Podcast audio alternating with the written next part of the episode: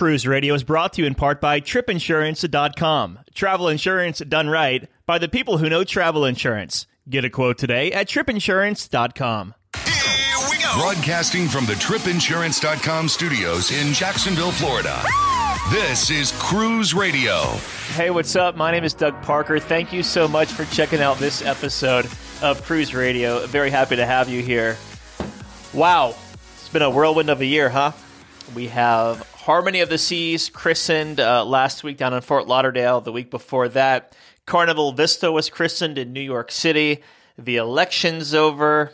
Just ready for the holidays to get here and uh, just eat some food. By the way, uh, if I don't get to talk to you before next week, happy Thanksgiving to you and your family. And uh, thank you so much for being here. That's one thing I'm very, very grateful for is you. Coming up on this week's show, we'll get a review of Grand Princess, an Alaska itinerary from Scott, and Sherry Kennedy is standing by with cruise news. Hey, Sherry. Hey, Doug. Let's talk cruise news. World's largest cruise ship, now christened. Royal Caribbean celebrated the arrival of their newest and now the world's largest cruise ship, the Harmony of the Seas, last Thursday. And you were there for the event.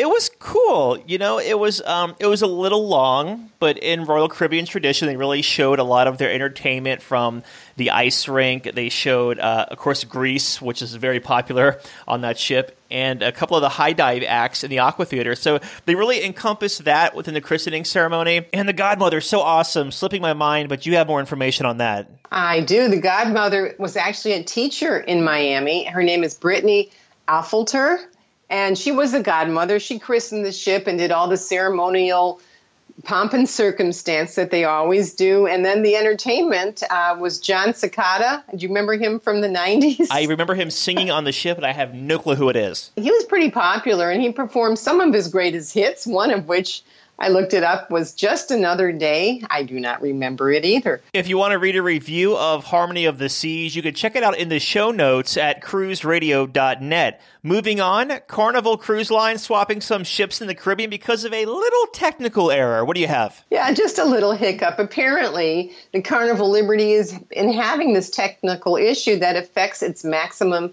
cruising speed. So going from Galveston to Mexico has been quite a challenge, if it, if it even makes it there at all. So while uh, Carnival continues to try to find the reason for this inability to get to maximum speed, they're going to swap ships with the Carnival Valor at Port Canaveral. So the Valor, then and their sister ships too. The Valor is going to head to Galveston, and the Carnival Liberty uh, on December 15th is heading to Port Canaveral. Um, and it's interesting. I don't know um, all the things that have been happening on board, but you know, if you can't quite make it to port, people do get upset. So I think this is a smart idea and a good move, actually um, because I don't think the passengers will really find too much different between the ships. They're only a year apart, and they'll be guaranteed, you know, uh, they will get to where they're going. So that's a good idea. Yeah, and uh, both of them have Fun Ship 2.0 or whatever Carnival's yeah. calling it now. So they both have the Guy's Burger joint and all that. So yeah, all's well. Sister ships there. Older ship, Carnival Fantasy. I think the oldest in the fleet, 26 years old now, is mm-hmm. sailing out of Mobile, Alabama. Did I read that right? You read it right. Mobile, Alabama welcomes the Carnival Fantasy. And the Fantasy will be cruising four and five day uh, itineraries from Mobile to Mexico. Um, there was a big, you know, the fanfare was there as always, and there was a special charity event to raise money for the Boys and Girls Club of Southern Alabama and also another organization called Feeding the Gulf Coast. Mm-hmm. Um, there was the traditional plaque exchange between the cruise line captain and the officers and the port officials. It's also a great photo op so you have a lot of photographers for the local newspapers that come out, and it, it's a big event. You know, yeah.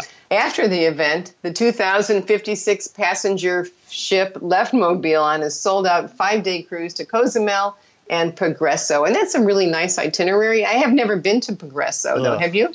I, I, will. I will be nice and say we'll move on. Very excited about this next story because Princess Cruises they don't come up with you know new ships that often. One more on the books. Is this a Royal class ship? Yes, it is another Royal class ship. In fact, it'll be the fourth Royal class ship in the Princess Cruises fleet. And last week in Italy at Fincantieri shipyard, the steel cutting ceremony took place.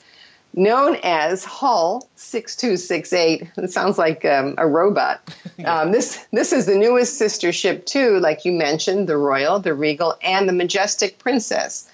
Uh, the ship's name has not been announced yet, and I can't imagine what it will be, but it is scheduled for completion by 2019. I love these Royal class ships. I hope they don't put this one in China and give it to the U.S. or the Mediterranean. Well, here's what you can do you can book a Europe cruise for next year aboard the Majestic Princess. But it's kind of interesting because she's just going to be sailing out of Barcelona and Rome for like a week or something yeah. like that. Yeah. there will be a 49 night cruise from Rome to Shanghai on May 21st. You know, pack your bags, uh, get ready for some good food and an interesting cruise. It's going through the Suez Canal. It will stop in Petra, Jordan, continue on through to India and around, uh, all around there, and then uh, Singapore, and then up to um, Shanghai. So it looks like an interesting itinerary yeah. for sure, and it's it's priced right too. So if anyone really wants a long cruise and a lot of Chinese food, this is your thing. Last but not least, Port Everglades has upgraded or updated to mobile passport control. For the folks who uh, don't know what that is, what is it, Sherry? And I'll share my experience in just a couple of seconds. Okay, this was new to me too, since I don't fly. I, you know, I'm not familiar with all these new um, gadgets and gizmos that you can download to get through customs quicker. But this uh, Port Everglades is the first U.S. cruise port to implement the new U.S. Customs and Border Protection mobile passport control that you can use from your smartphone. Uh, the program is already in use at a number of airports across the country, including Fort Lauderdale.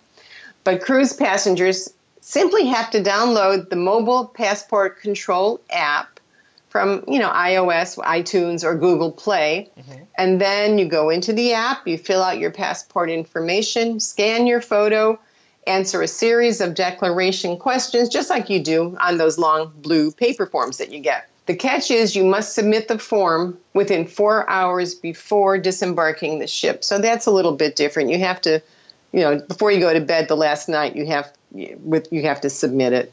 But if you're, you know, you don't have a, a smartphone or you still haven't quite moved into using apps, paper forms will still be available and will still be delivered to your stateroom as they always have. So that's good news for, you know, they get you get some 70 or 80 year old people they don't always want or my daughter.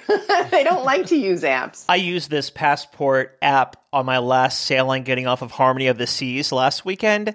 Very simple. You download the app, you scan in your passport information. The morning you wake up, you answer four questions, you walk off the ship, show the agent your app, show them your passport, and it completely uh, completely eliminates that big long blue form, and it's off to the races like you're done. I know Terminal 18 in Port Everglades is super fast anyways because it has those two or three big ships.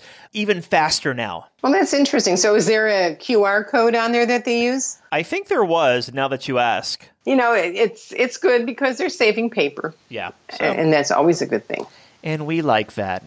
Yes, we do. We're green. Green like Kermit the Frog. Thanks for being here, Sherry. Happy Thanksgiving. Same to you, Doug. Have a good one.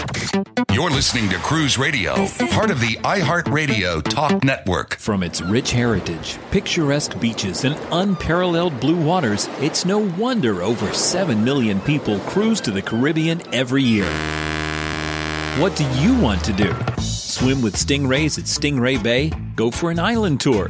Take a beach break? Or set sail on a catamaran to spend the day snorkeling? Whatever you decide, cruisingexcursions.com has a shore excursion to fit your budget. Cruising Excursions knows your time on the island is limited and that you want to make the most of your day. That's why they have shore excursions up to 60% cheaper than the cruise lines and offer smaller, more personable tours. Find out for yourself. Research and book your next shore excursion at cruisingexcursions.com. For over 42 years, Park West Gallery has introduced over 1.3 million people to fine art. Here's what actual customers are saying. I've been collecting with Park West five, six years now.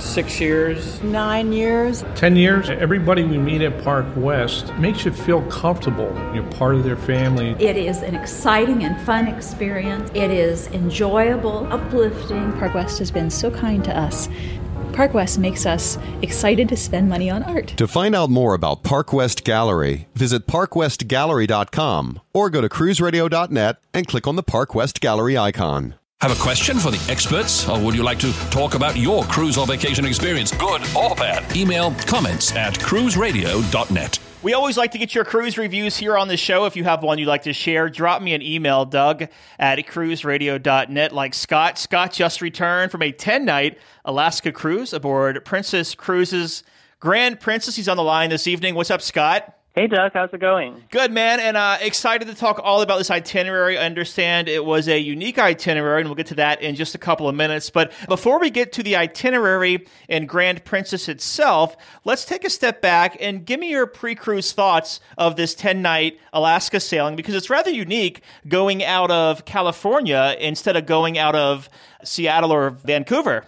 Oh, yeah, totally. So, my pre cruise thoughts was I was a bit nervous being the duration of the cruise, being 10 days. This is our longest cruise we've ever done. And I went with my family, so my parents and my sister. So, I was a bit nervous of will we be bored for that amount of time? Will we want the cruise to be over? Because the longest we've done is seven days. So, that was definitely one concern.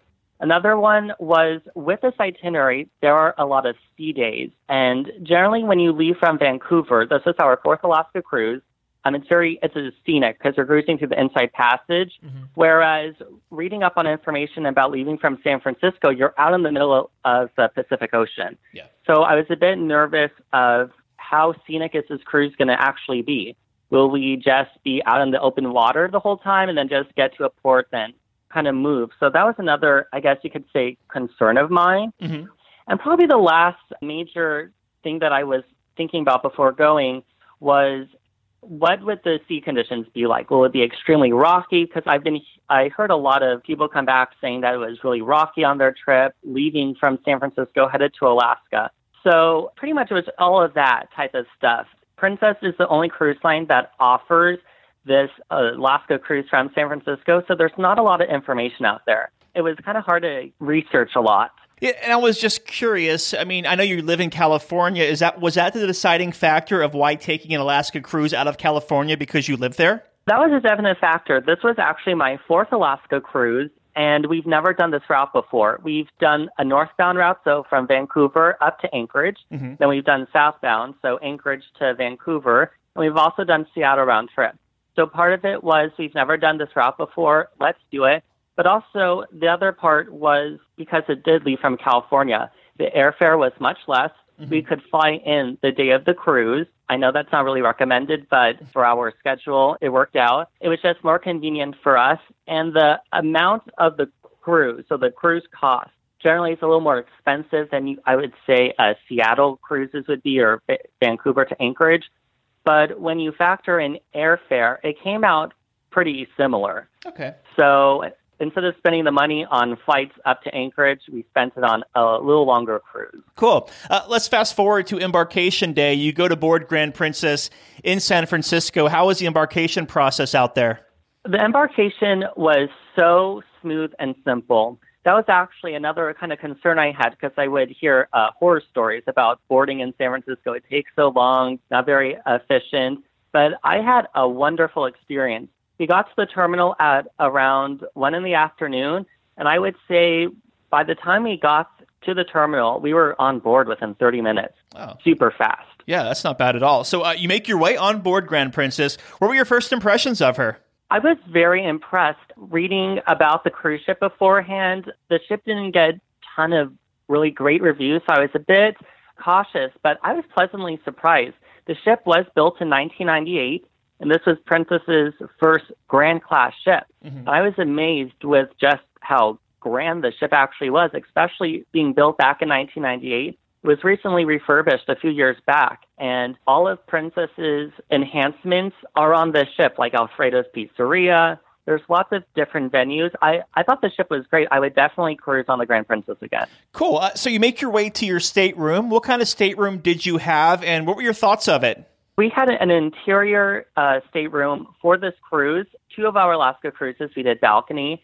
Our last Alaska cruise before the Grand Princess, we stayed in an ocean view obstructed room So this time we've done the balcony route for Alaska. So we were like, we can save a bit of money doing interior. So we did that. Our cabin was on Aloha deck number 12, which if you look at the Grand Princess deck plans, above us was uh, the Lido deck. So I was a bit nervous in terms of will it be noisy? Will I be hearing chairs above me? We heard none of that. The cabin was very quiet. The size of it was great. There was four of us in there, so four adults, and we managed perfectly for 10 days as well.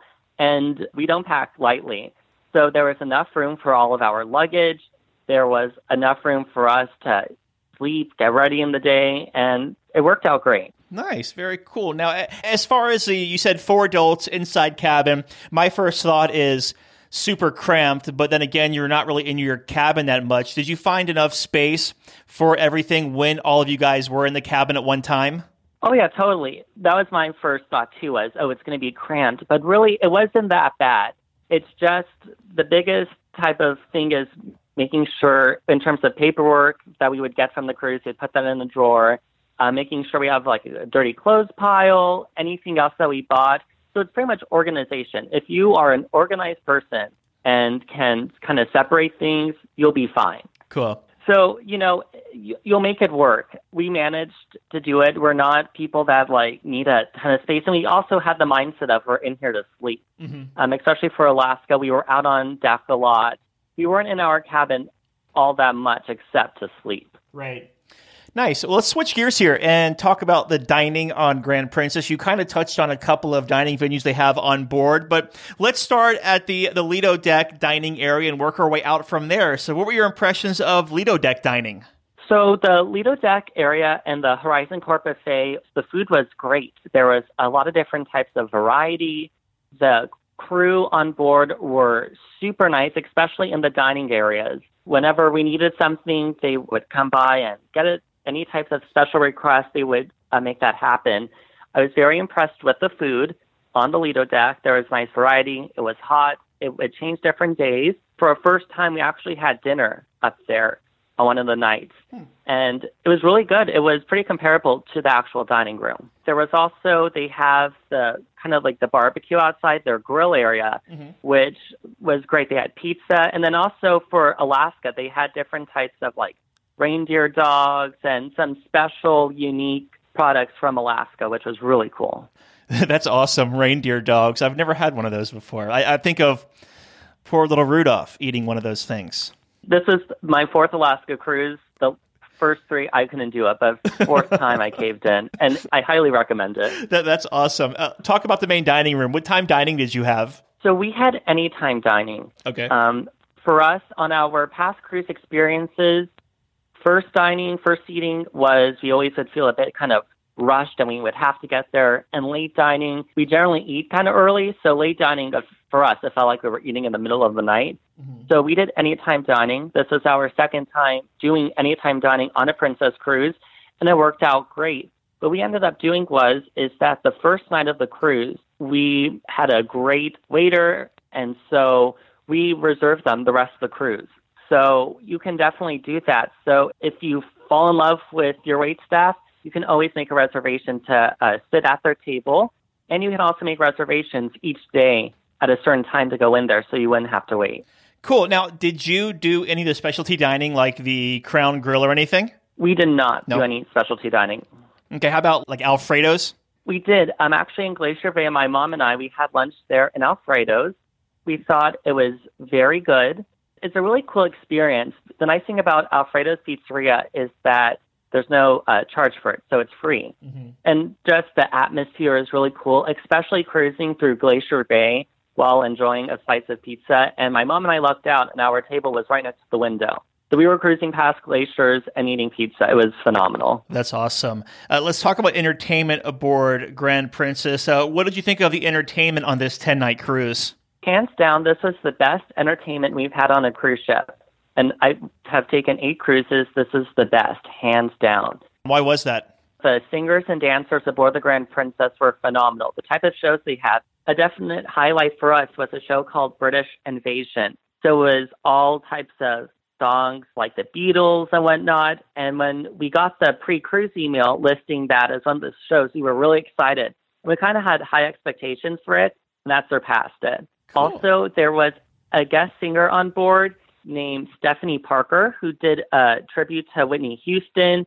And oh my goodness, she was incredible. I felt like we were watching Broadway shows. It was, I can go on and on about the entertainment. It was great um, in terms of that. The comedians on board were hilarious, and there was a lot of them. For the 10 nights, Princess did a really great job in having lots of different types of activities, like comedians and entertainment and different types of shows. And also through their enrichment programs. Princess has their Go North program for Alaska cruises. Mm-hmm. And for our sailing, we lucked out because on the show Deadliest Catch, one of the captains of the Lucian Ballad, the owner of it, was actually on board our sailing and did a presentation all about that.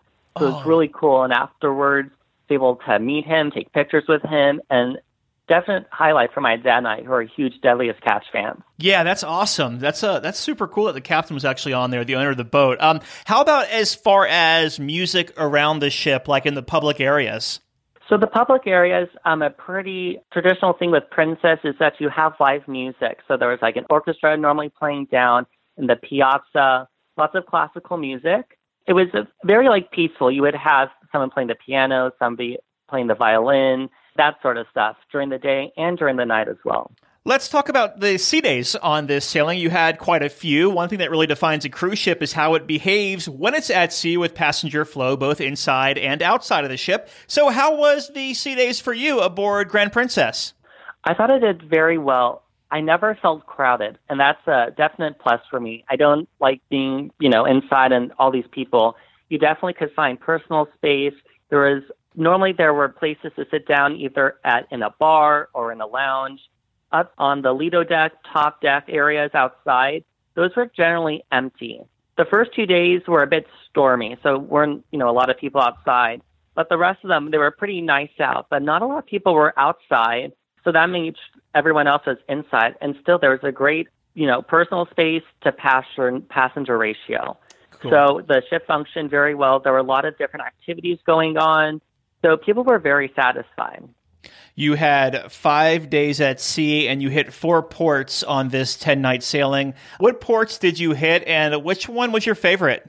So we hit Juneau, we hit Haines, we hit Ketchikan, and we also hit Victoria. Now, we have been to Juneau and Ketchikan. This is our fourth time, second time at Victoria, and first time at Haines. I was really looking forward to going to Haines. That's kind of another reason why we picked this itinerary is because we've never been to Haines before. Haines is a beautiful city. There's a lot of history there. There's Fort Seward, so back during one of the wars. So there's lots of history there.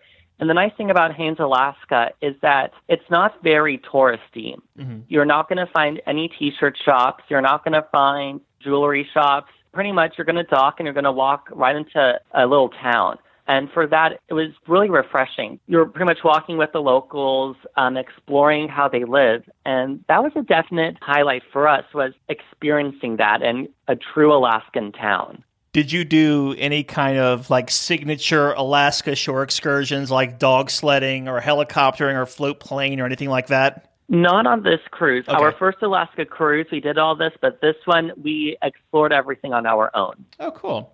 I know Haines isn't a very popular cruise pier and or cruise port rather for cruise ships. In fact, you were mentioning that Grand Princess was the only call there for Princess this year. It was a unique thing about our itinerary is that we were the only Princess ship stopping in Haines this season, and I could understand why. It's a smaller port. If you're looking for a really glitzy port with a lot of stuff to do, lots of shopping, lots of different types of excursions, I wouldn't go to Haines per se. Mm-hmm. But if you've cruised Alaska before, I definitely say you would want to stop at Haines. And it's not. We've had, there was lots of people who this was their first Alaska cruise, and they enjoyed Haines. They thought it was cool. Then you had people who have been to the neighboring town of Skagway who are a bit disappointed because there wasn't a lot of stuff to do per se. You had to kind of find stuff to keep you occupied. Gotcha. So uh, you make your way back to San Francisco, and well, you have to go to Victoria, Canada first for the Jones Act, yeah. right? Yeah. So the nice thing about the Grand Princess and this 10 day sailing from San Francisco is that you actually dock in Victoria, Canada at 7 in the morning. Mm-hmm. And so instead of getting there really late at night, if you would have cruised from Seattle, you actually get there in the morning and you leave by two. And this is our second time in Victoria, and we loved it. The one thing that I wish that we could change about this cruise was to make our port time in Victoria a bit longer. So much stuff to see and do there. What did you do there this time? We took a taxi down to downtown and we just explored the area. We didn't do a, an excursion. We more kind of walked around, shopped. There was a lot of stuff to do because we left Victoria at 2 and our back on board time was 1.30 we didn't want to chance that. So we kind of gave ourselves until noon to be kind of get back towards the ship. So we didn't have a lot to do. We more just walked around. It was beautiful. Cool. So uh, you had a sea day, and then you made your way back to San Francisco to disembark. Uh, how was the disembarkation process for you? Just like getting on the ship, getting off the ship was so easy. Since our flight wasn't until later in the afternoon, for Princess, they assign everyone disembarkation time, and we were one of the last ones. So we didn't get off the ship at around 10 in the morning.